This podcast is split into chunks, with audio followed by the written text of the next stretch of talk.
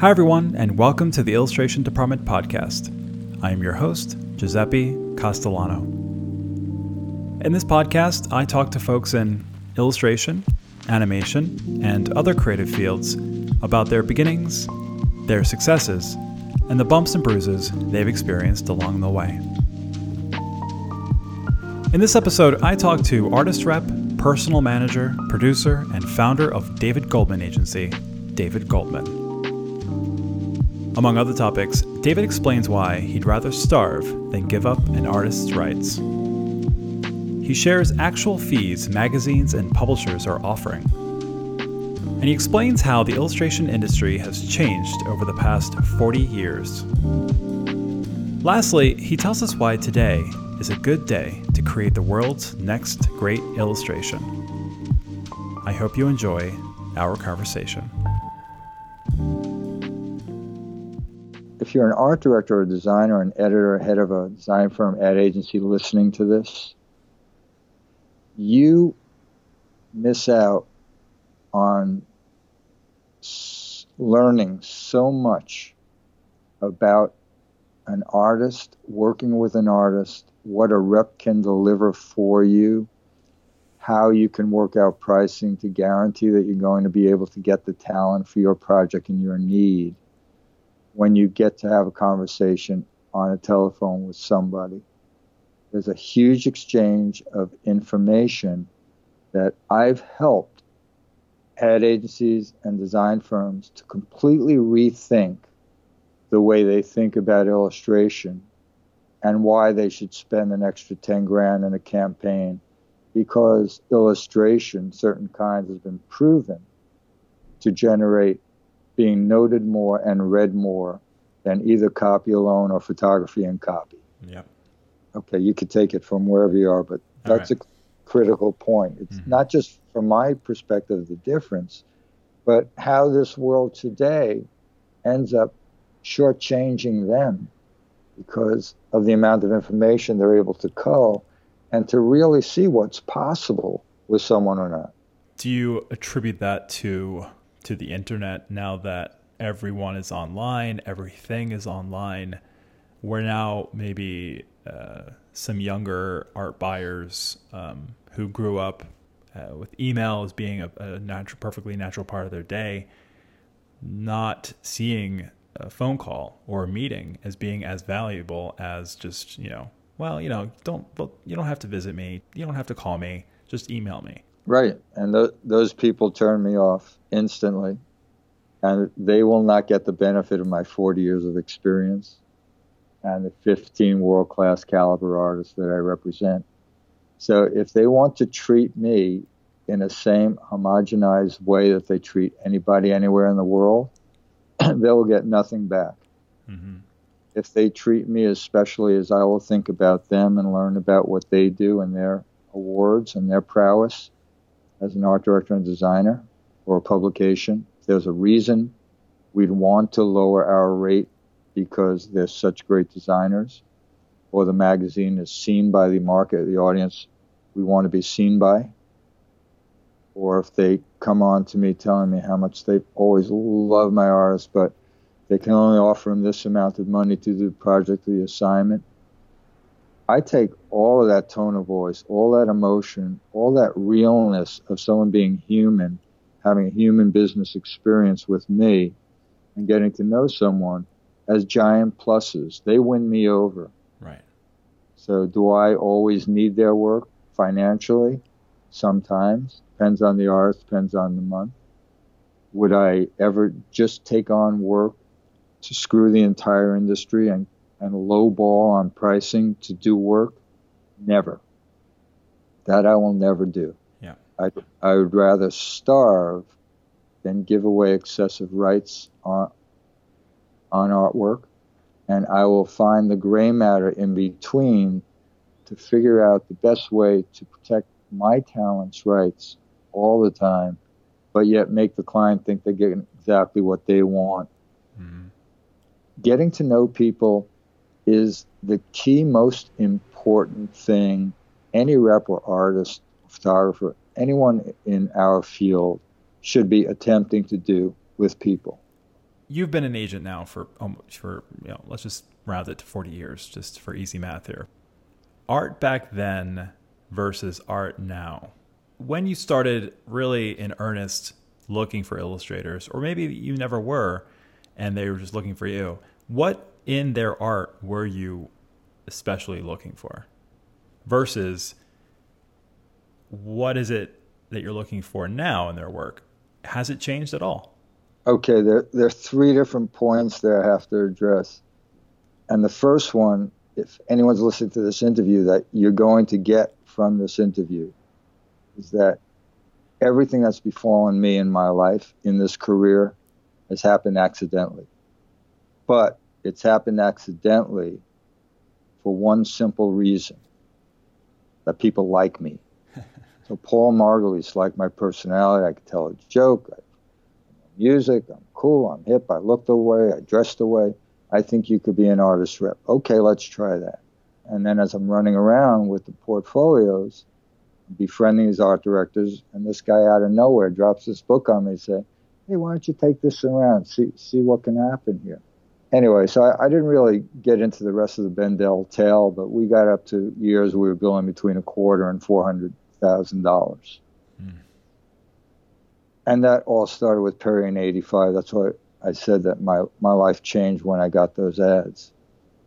The difference between art now, obviously, is everyone wants everything delivered digitally in a certain kind of file. They want it layered this way. Can I do this? Can I change the background? Can I move this if I want? Blah blah blah.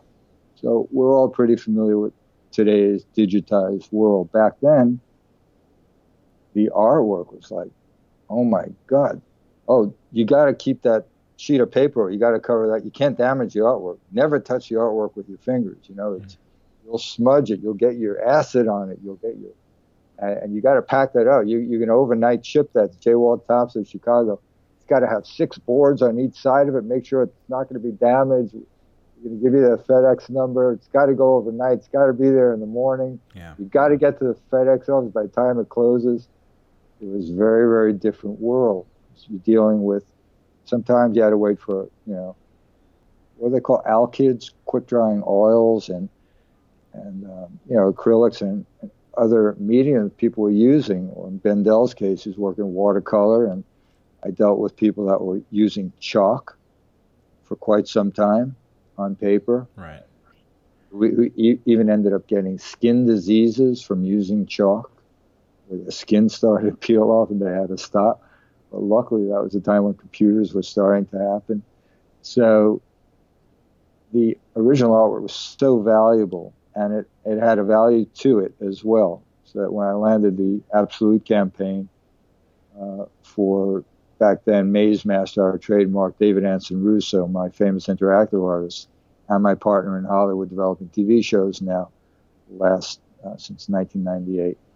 He had Absolut Amazement, which was a double gatefold. They had it was an eight eight page buy back in the front, and it ran one time in the Atlantic Monthly magazine uh, back in March, I want to say of 1992. So we had a choice of running a 40 magazine single page for two years, or having second most expensive ad they ever did besides Andy Warhol's ad for Absolut.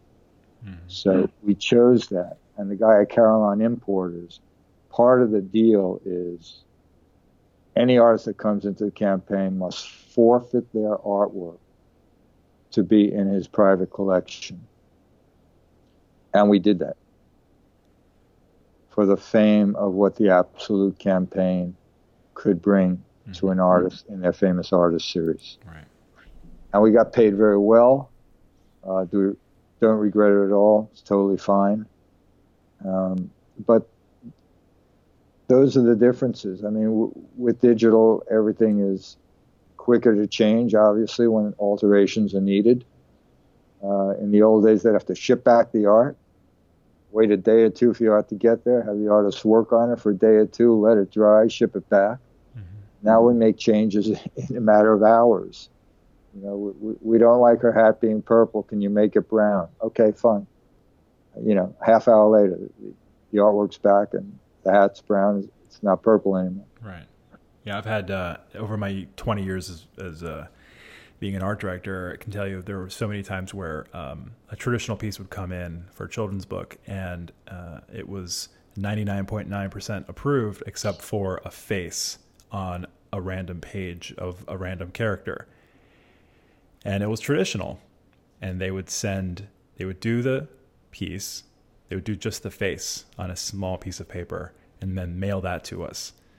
and then we would scan it in and yeah and and photoshop it all together so no no one was in the wiser. Sure. No so so those are you know th- those are two critical points about you know i said to you am i able to use profanity at all? And if i ever give a lecture or a talk or i'm consulting with someone i tell them that a lot of my successes early on in the 80s and 90s was just a matter of dumb fuck luck. I just happened to be in this place for whatever reason, and these things just divinely dropped into my life in my lap. Mm-hmm. And when the success with Bendel started with Perrier in 85, he, he became so in demand that I went out and I tried to find four other artists with styles that were just like his. And he was fine with it. He, we were turning down more work than we were taking on. Right. Literally. Interestingly, I, have talked to some agents who um, go the other way with that. And, and if you visit other agencies, um, some of them will just explicitly say, we're not looking for artists who do work like the artists we represent. Well, well, now I'm basically that way. Yeah, but back then I, I was too I was just responding, reacting to what was happening around me. Right. So fish were jumping in the boat. I needed more boats to put those fish in. Well said. I wanted to go back to you mentioned money earlier, and not knowing one's value is a very, very hot topic. There's a lot of chatter surrounding, um, especially on social media, about pricing. How much should I get for a picture book? for an editorial, etc. And some folks are helpful. They post stuff out online saying, "Hey guys, I just did a job and this is how much they paid me." And other folks are a little bit more evasive with that sort of thing and just saying like, "Well, it's it's, you know, something," but they won't say the exact number. There are certain references that illustrators can use to to sort of, you know, divine what their value is with their work. But by and large, it's still a mystery. Particularly with you know a lot of illustrators that I talk to through my school, through the illustration department, we talk about this a lot. I mean, it's like how much do I how much do I charge? Someone just asked me to do a picture book. How much should I charge? Someone just asked me to do a greeting card. How much should I charge? Someone just asked me to do a GIF for a web presence of some kind. How much should I charge? Right. And it's just not it's just not easily accessible. This information. Right. So that's, that's why that's yeah. the pa- that's the power of having an artist representative. You're going to sit there in your little studio in your little home, you're going to get maybe 30 requests a year, maybe to put in a bid. Some people lucky if they get 15 to 20 requests, but reps are putting in hundreds of bids every year. Well, if they're well established, anyways, they are, or if they're representing top talent, they are. And it is the most difficult aspect of our industry. The saddest part being that when I started in this industry to get on the subway, I think it was uh, a quarter for a ride. It's three dollars now. Yeah. So that that inflation is pretty substantial. You know, it's about twelve hundred percent inflation. And a postage stamp when I started, I think it was uh, either nine or 10 or 11 cents. And that's 55 now. So that's gone up 500%. But the sad thing is that because the world is flat now, and Thomas Friedman had it right in his book in the 90s, you can go get illustration done through Fiverr anywhere now in the world for next to nothing you could get it done for about half the rate. A lot of book publishers do this in England. British artists work for quite a bit less than people here in, in the United States. I've noticed that. And in the United States, rates here have not increased in 95% of the 70 different breakdowns of, of print media. And now, of course, electronic media is broken down in many different kinds of ways, but usually in contracts, it's just set out as electronic media and any other media heretofore known or, or not known, you know, in the future. So if you look at the verbiage of how people are trying to buy stuff, and that's fine because everything changes. It goes from vinyl, it goes to eight track, goes to cassette, goes to CDs, and they all eventually become the Conestoga wagon and, and the flavor of the day. And the flavor of the day now, of course, is digital files of all kind or GIFs, anything with motion graphics that people are getting into. Mm-hmm. That's, that's very valuable. And some places like the New York Times, Wall Street Journal will do GIFs. They'll pay an artist an extra hundred to two hundred fifty dollars for that, and for the artist, instead of them making four hundred a spot, making five hundred or six hundred, sure, why not? Doesn't take long to do a GIF, right? Right. So if you look at the amount of time it takes someone to do something, even conjuring up sketches, you know, most artists that I know come up with sketches fairly quickly, you know, if they've got brilliant minds like many of the people I represent and other reps represent, or people just listening who are artists, they'll come up with stuff you know, straight out very quickly. And hopefully you can avoid second round sketches and or you know, the misery of all misery third round and when do I start charging for extra or not. But in the book world, you could have one company that'll pay you know, four thousand to eight thousand dollars as a standard amount that they're going to pay for a 32 page picture book to someone, and other companies are standard in the you know 10 to 16 for first kind of books, sometimes as low as eight, and going up to you know 20 and above once you start becoming established. Which is uh, pretty painless for most book companies. They, they do a P&L, you know, profit and loss, uh, do a whole line item on what they need and what they can afford, and it's a certain formula of a percentage of the sales price against the initial print run, and then they come up with the amount that they can pay the writer and or the, the illustrator. I could tell you, I could talk about this topic for hours upon hours upon hours. I mean, famous, very famous, super famous pop artist took over a cover for me for a project because he offered to do this cover, which I had gotten $2,500 for, for a magazine, for my artist, for free. And I just got a call out of nowhere like, where's your brief? How come we're not starting?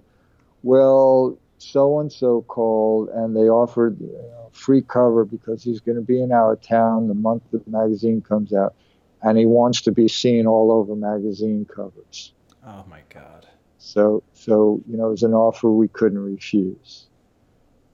So I, I mean, when I write the book someday, I have stories that will make the hair stand up on, on your arm, like anger, and I just can't believe that this is what goes on behind the scenes at different places because it, it it's gotten a bit out of control. I mean, as far back as a month ago, where a, ma- a major magazine called me up and they offered $400 for a quarter page spot. But the terms for payment were 90 to 120 days. Now, just for anyone listening out there, that's a giant flashing light. Think of a skull and crossbones poison. Just that that's a, a publisher is using little guys as his creditors to stay alive and pay his staff or whatever else he has to pay. But if he goes chapter 11, you're going to be out all your money. So if anyone ever approaches you about terms that are beyond 60 days, 45, 60 days, just immediately get off that call, get off that email, whatever it is, and politely say, I'm sorry, I just you know, can't take this on. Thank you very much for thinking of me. I look forward to hearing from you again someday. Mm-hmm. And if they come back the same terms, you can tell them the same answer. Uh, well, I'll, I'll tell you too. Um, I'm sure they won't be as riveting as your stories. And by the way, I can't wait, wait to read your book. Uh, so hurry up and write it. Um, thank, thank you. I'll tell you two Uh, less less exciting stories. One is um, I know of one major publisher who has one person working on a hundred plus contracts a year. One person. Right. Which means that that person and that person's responsibility is to negotiate terms and execute contracts and Right. time the payments, execute on payments. One person. And this is a Sure. major publisher. Sure. So it takes forever to not only get your contracts locked down, signed, paid, but it's frustrating for a lot of reasons. It's frustrating for the for folks working in that in, in that house, working with Sure. an illustrator, having to apologize every three weeks. I'm sorry you're not getting paid. I'm sorry you're not getting paid. Oh, by the way, the art was due yesterday. Right. And well, another yeah. frustration for illustrators is you sign, especially in the editorial worlds. Um, I hear this a lot. You have these 30 day, 45 day, 60 day. You know, this is what you. This is the term. You pay me within this this amount of time. You can say all you want in the biggest font and the co- most and the brightest color on your invoice. Please pay me within 30 days. Uh, there's nothing like holding them to that account. They can pay you whenever the hell they want to pay you, Okay. Well, I could. Do you want me to address that point? or refute it, please. Okay. So, so some places you work for, Time Magazine pays in 25 days. That's it. Once you're in their system, that's how they pay. There are other companies as well that have either Coupa systems or other kind of auto pay systems that they will tell you exactly when you're going to get paid when you send in your invoice. Oh, thank goodness. So that part of the transitioning, you know, world is going in the right direction. But again, that leads me back to the initial point of this conversation is that when you have a chance to get into a conversation with someone that calls you up instead of just sends you a brief, we need this by this time, this is the amount, can he do it? Let me know. Well, if it's someone I'm working with for the first time, I want to speak to them. I want to learn about those payment terms and what we can realistically expect. And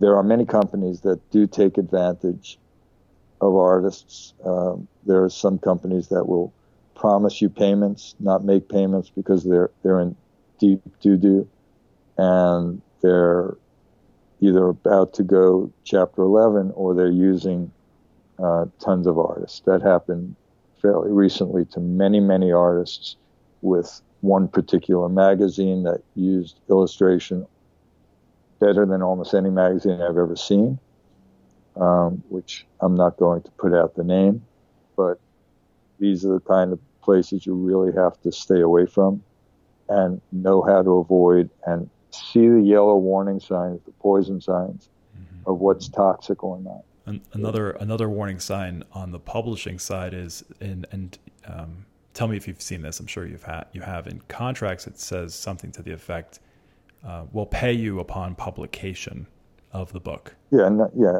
you know that's like repping 101. No one, if anyone doesn't strike that and change it, you know, to third up front, third at sketches and the balance, you know, upon either submission of final art or, or publication, they don't know what they're doing. So it's that that has to go immediately. I, I've seen a lot of different things. Companies have two contracts. One is they'll put out a work for hire contract to people in the hope that they're stupid enough or desperate enough to just sign it. But then when you balk at it, which I do all day long, and I'll say, you know, we uh, strictly follow the Code of the Graphic Artists Guild, the ethics of the industry, and unless you're paying us this amount of money, that work for hire would not fly. Of course, they get freaked out because it's a huge amount of money, I say.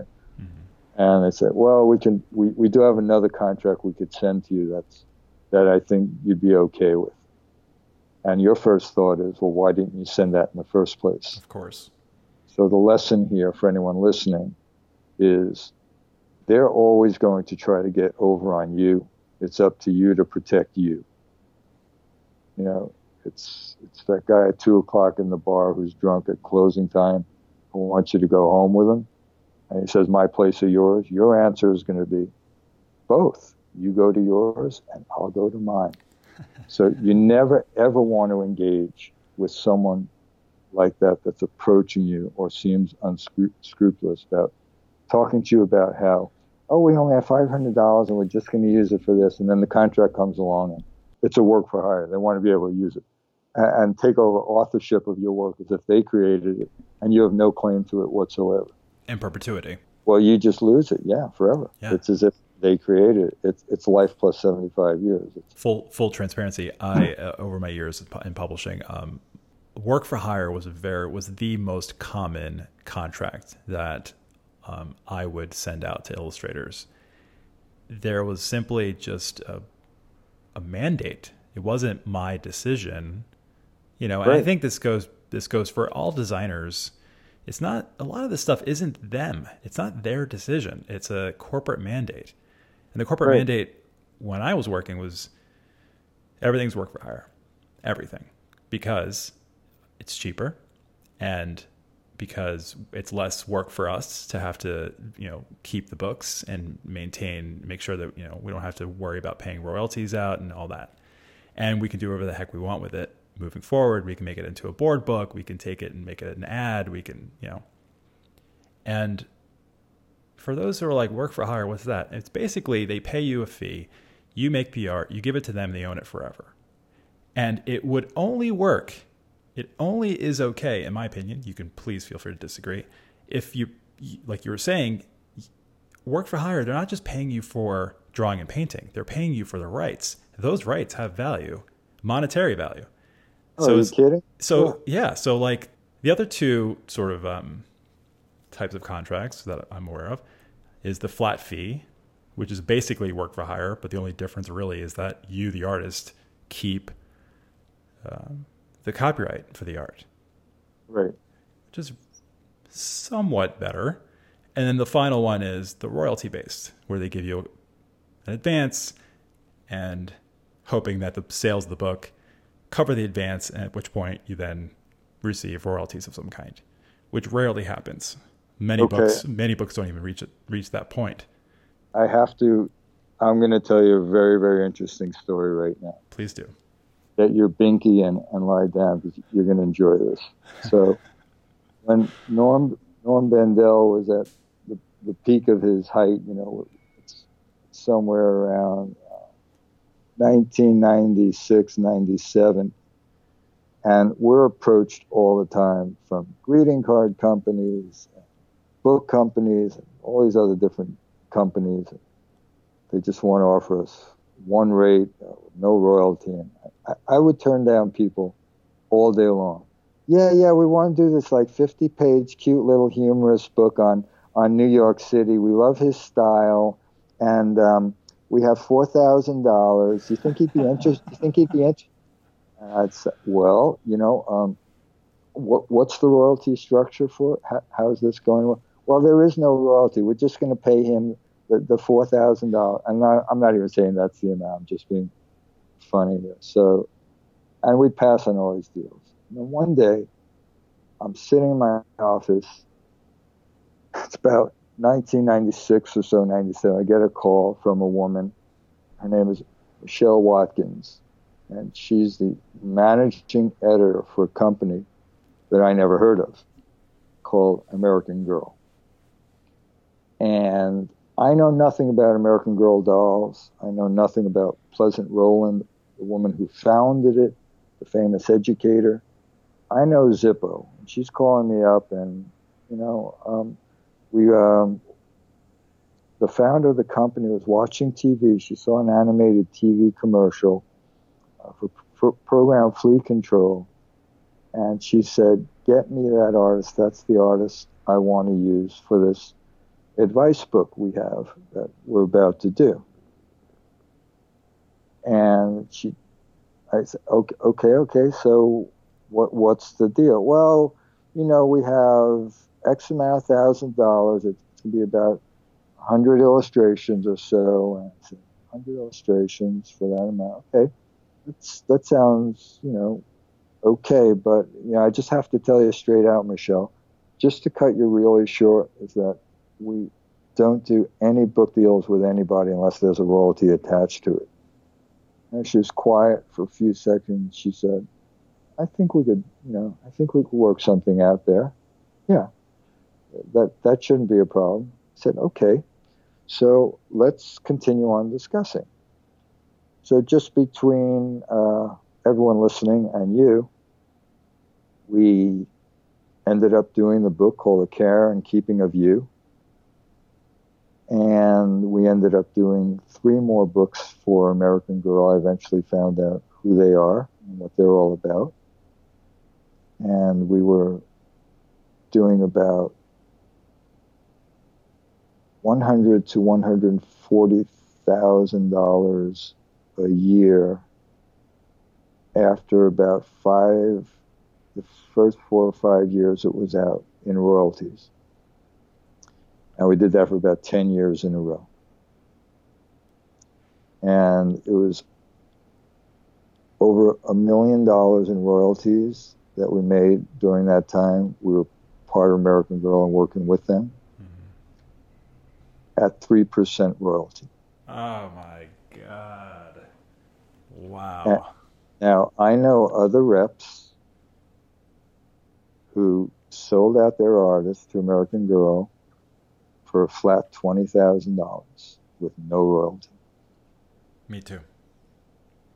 And those people have no idea how much money they could have generated because American Girl is very different than a major book publisher or even a small book publisher. They, are not just doing you know, 5,000, 7,500, 10,000 units for a first book that goes out. Their, their first printing was 75,000 units for 9.95 book. Mm-hmm. And again, it's just my instinct, my brashness, boldness, having no idea who I was talking to, how powerful of a woman this woman was in at you know in the hierarchy of American Girl and I'm just on the phone cutting her off as if I'm talking to someone with, you know, a, a printing press down the block that puts out two books a year and has twenty five hundred dollars for all. Right. You just won't do it without a royalty.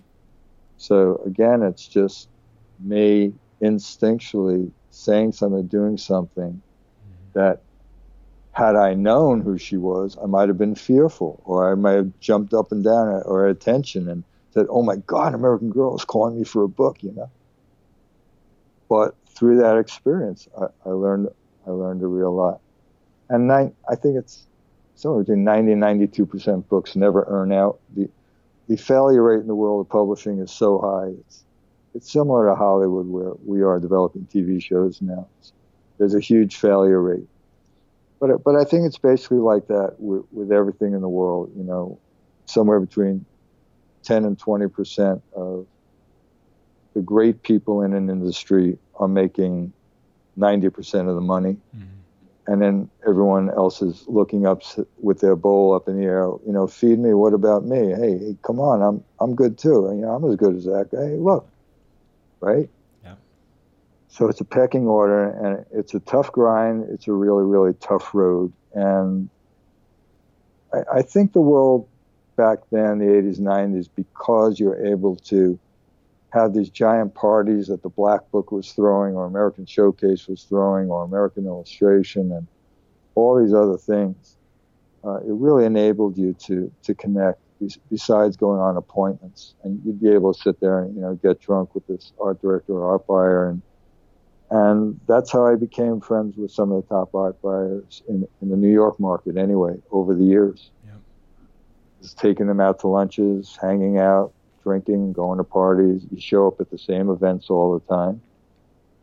And um, there's a huge amount of gain just being able to do that. And in terms of what you had mentioned last time, well, I don't really need to see you. I, you know, we could just email back and forth. I've made it a life's mission to break down that no and get to a yes.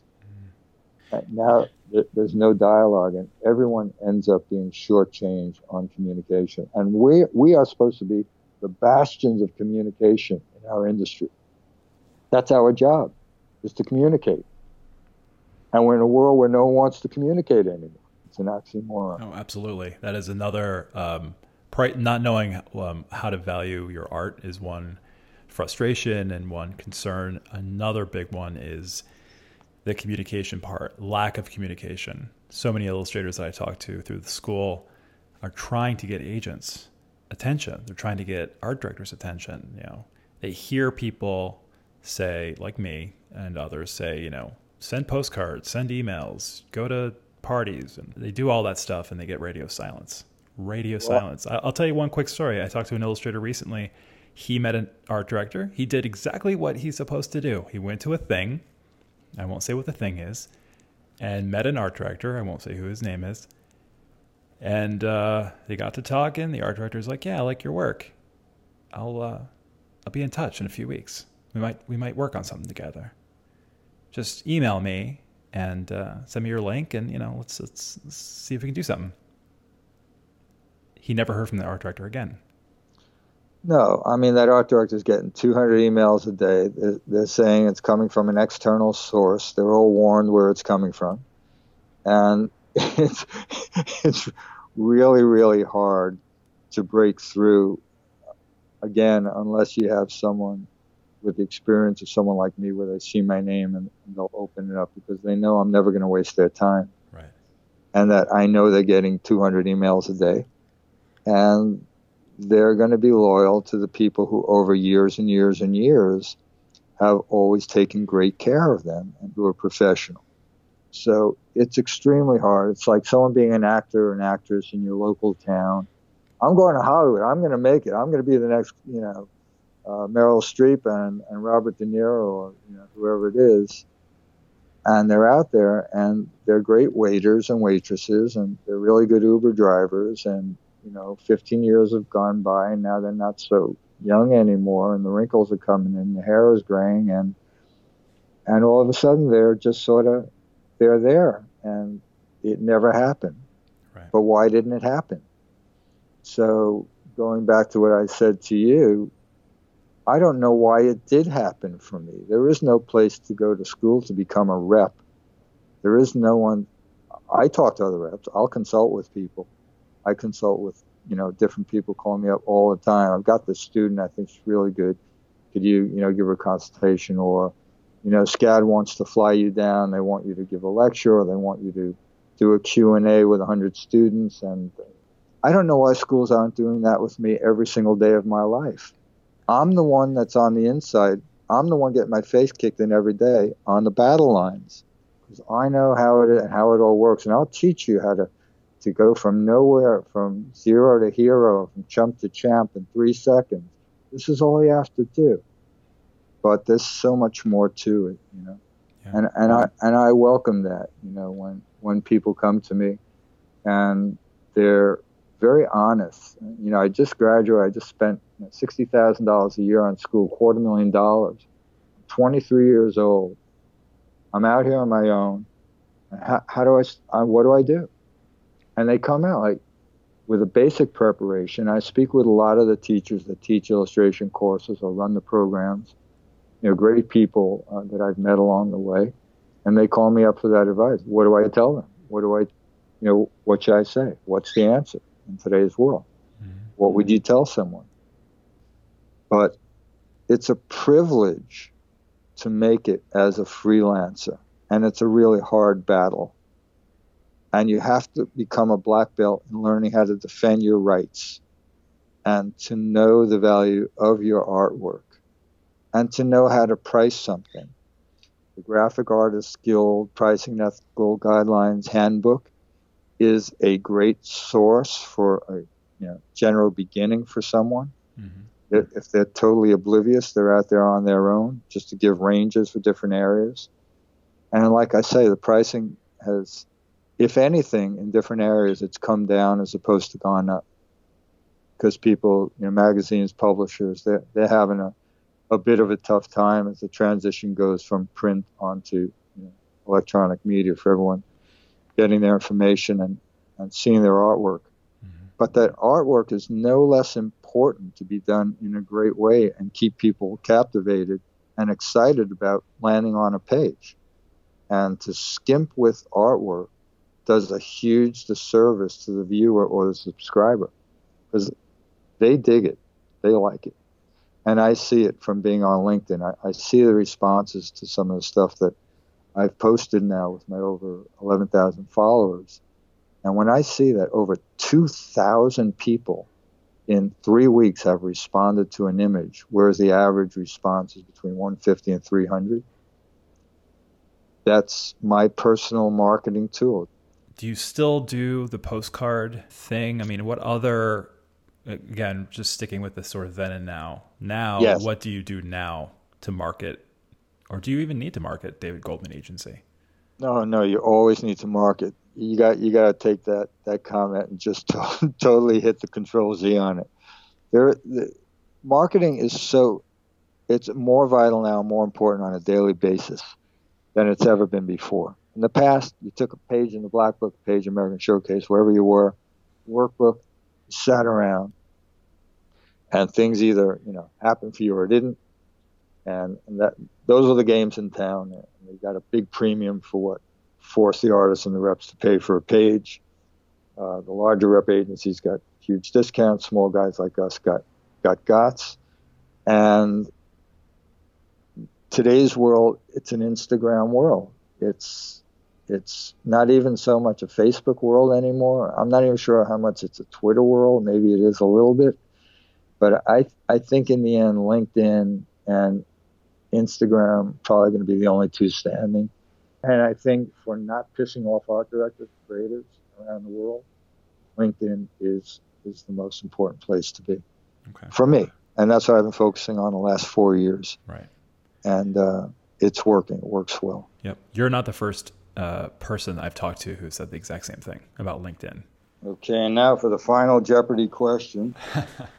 uh, all right, I have two final Jeopardy questions. One is, uh, what's the name of your bird? We, we call him Cheeky Mm-hmm. Uh, but it's, his uh, birth certificate, when we found we found him on the street, we, we called him Cheeker. It's because he had his ears are these beautiful orange reddish feathers, and we had no idea that that's what his ears were. We thought it was his cheeks because we didn't know anything about cockatiels. So we named him, or my daughter named him Cheeker. And he, he's an incredible creature. I'm glad to uh, have him on the podcast. He's in the background. He oh, gets yeah. the credit. He gets okay. credit. All right, so that's the that's the first uh, question. The second and last question. So uh, I'll pretend to be a listener here, and I'm just gonna sort of talk to you and sort of follow up with everything that you've been saying. So, Mr. Goldman, thank you for giving me all of this information. I will absolutely look at the uh, pricing guidelines after I listen to this interview. I'm trying to break in. I'm overwhelmed and I don't know which direction I need to go in.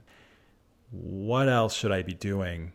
What tangible steps can I take over the next month, three months, six months, etc.? First off, I can't answer that unless I know what your, your style of illustration is and what you do, because the answer is going to be different based on what someone actually does. My areas of expertise are mainly in conceptual types of projects, in advertising, in um, collateral projects, uh, animation projects. I've done a whole lot of producing of animation, TV shows, different areas. But until I would, you know, until I know someone's style it, it can be a very different answer for a medical illustrator as opposed to a, a humorous guy that's doing cartoon frames that's going to be sending them into the New Yorker, you know, mm-hmm. every week. So the key thing is, as far as I'm concerned, doing what I did with James Yang back in 1987. Put together your dream list for where you see yourself fitting into the marketplace what kind of publications are using your, your kind of art, what kind of publishers are using your kind of art, which are the, you know, the graphic novel companies, which are the animation firms you want to try to get with. There's a whole giant cross section of style. And I'm not an expert on all of them. Uh, and probably what I would tell someone, you just have to wake up each day thinking that there are 10,000 artists that are out there every single day trying to get work. So, what you have to do is create a brand and a look for yourself, an identity visually with your stationery, with your ads, with your online presence, whatever it is, somehow that's captivating. So that when people see that alone, like the peacock for NBC or the eye for CBS, they know that's you.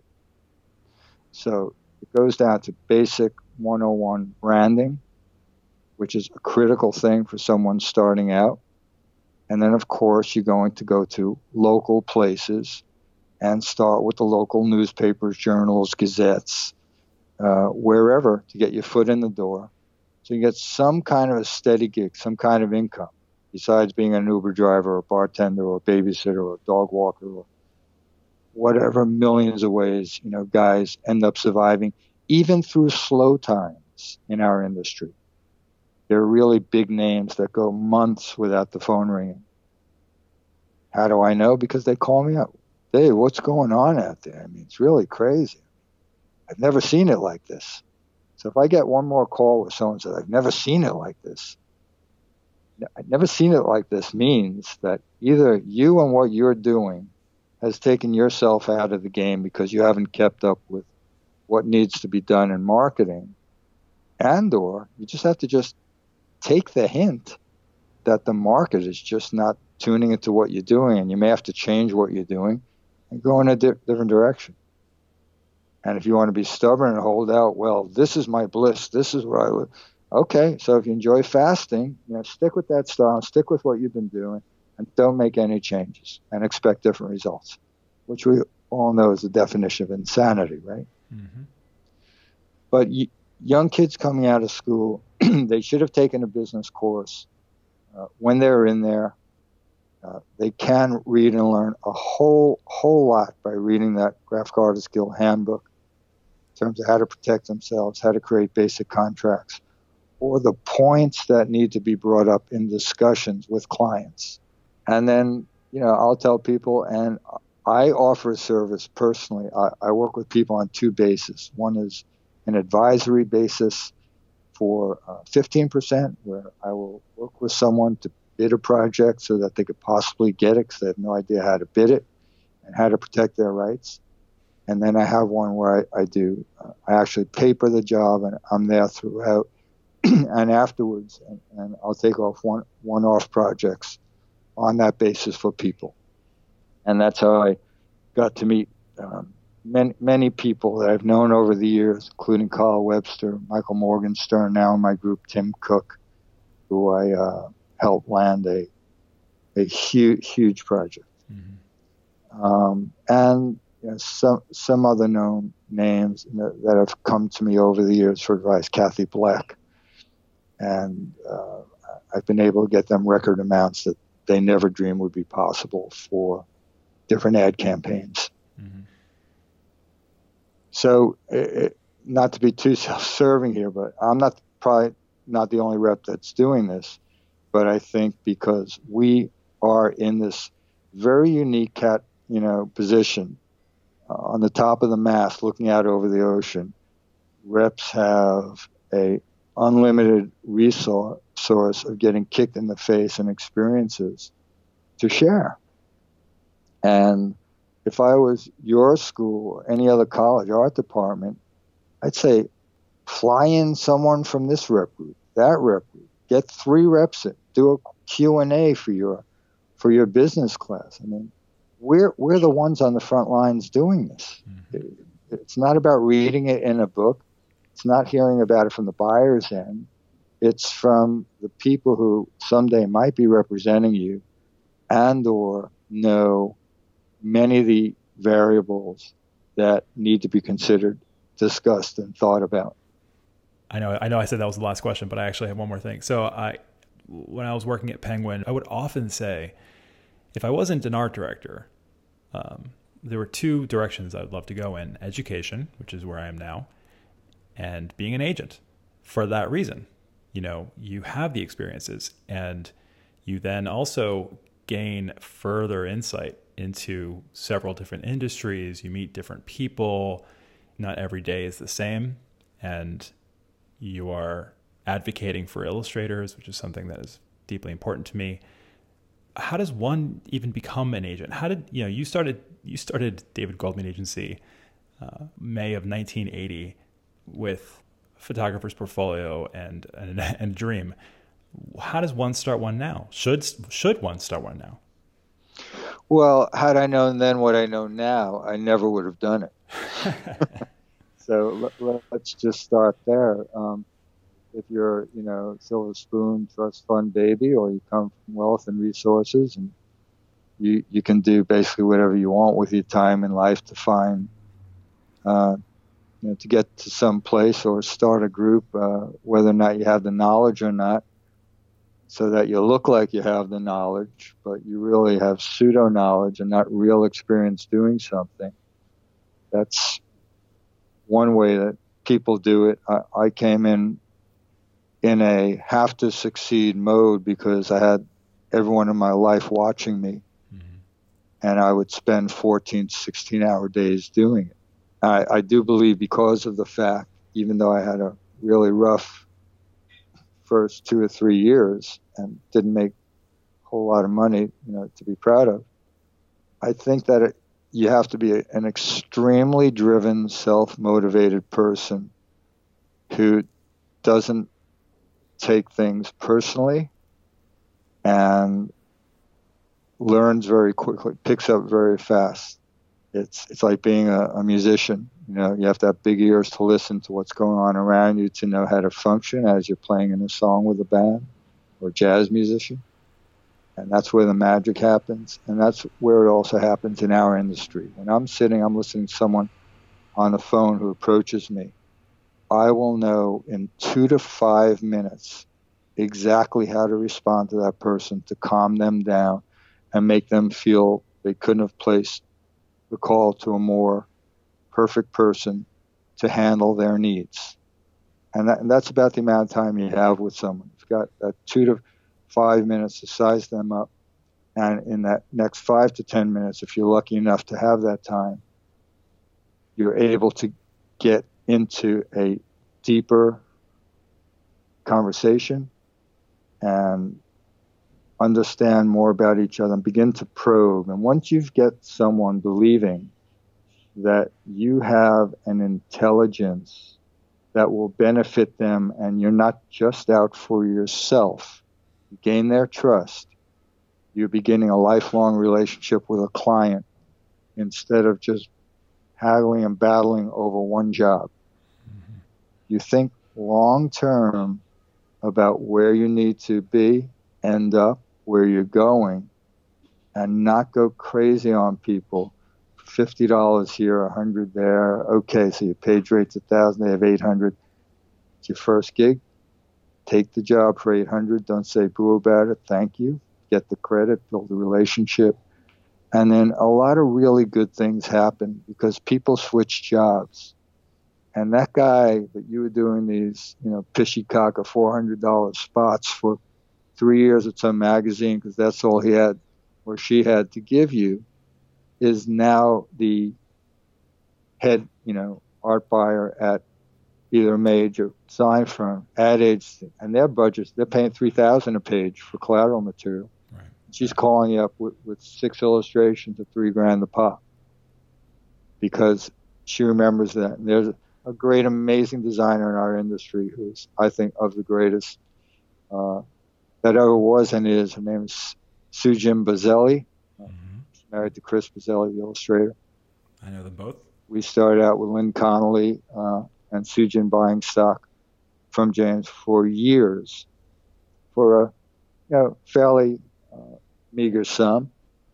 And we got to know them, befriend them, and James became friends with Sujin, and we ended up doing a, whole lot of really decent paying work for many, many years, mm-hmm. and and still do, even though you know her publishing company, like many others, has sadly cut back on the amount that they're able to assign and, and the sizes of what they're assigning. So this is a bit endemic in 2019. I'm not looking to turn someone off to becoming a rep, but I will tell you on a degree of 1 to 10 on the scale, you can expect a 10 with gusts up to 11. It's going to test every part of your sanity and your mettle and your belief in yourself, unlike any other job on the planet. Now, if you're being brought up in one of these large agencies as a sub agency, they bring you on board, you're one of the many agents. There's a minor leagues now that does exist. I, I didn't come up that route. Could be a great, wonderful, perfect way to do to do it. But again, as I said up top, this is only about my experiences and the way I did it. Right. And when I write a tome someday on this whole thing, it's going to be stories that hopefully are going to keep people up where they don't want to put down the book.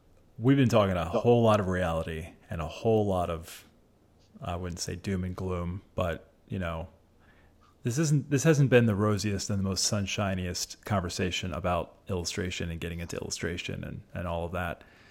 I try to end everything with on a positive note um, because there definitely are positives. Um, what would be one last bit of um, advice that you'd like to share? When I'm asked to consult with people or I'm asked for advice from any people about their career. It's it's being slow and you know I, I don't know about I don't know if I could you know what I should do and where I should go and I tell people first off this isn't the pity party hotline. This is you wanting to become a known illustrator hotline. And the reason you got into the business because there was a time in your life where you would salivate over a white sheet of paper and wanting to create something on that white sheet of paper, or it's a computer screen or program, whatever it is you're using, and you have a concept, you have an idea that you want to bring to life. There is no such thing as an illustrator being slow. That's my positive advice to you. There's no such thing as an illustrator being slow. An illustrator being slow is an illustrator that doesn't realize that today, even though you don't have a paying assignment, you've got the ability all day long before your bartending job starts or your Uber job to create the greatest piece of artwork that anyone in the world has ever seen. The reason you're an artist and the reason you want people to buy into you is for your heart and your vision. So every single day, without anyone being the art director, anyone critiquing you, telling you what to do. You're back in school, 21 years old, you're a senior, putting together your portfolio. But now you want to add something to the world's portfolio for when you're long and gone. That one iconic image, Milton Glaser's Bob Dylan with the Medusa colored hair, the Maxell guy sitting in the chair these are the images of of the world of our life and of your passion. So, best advice I can give you is to think glass is always full, even when work isn't coming in.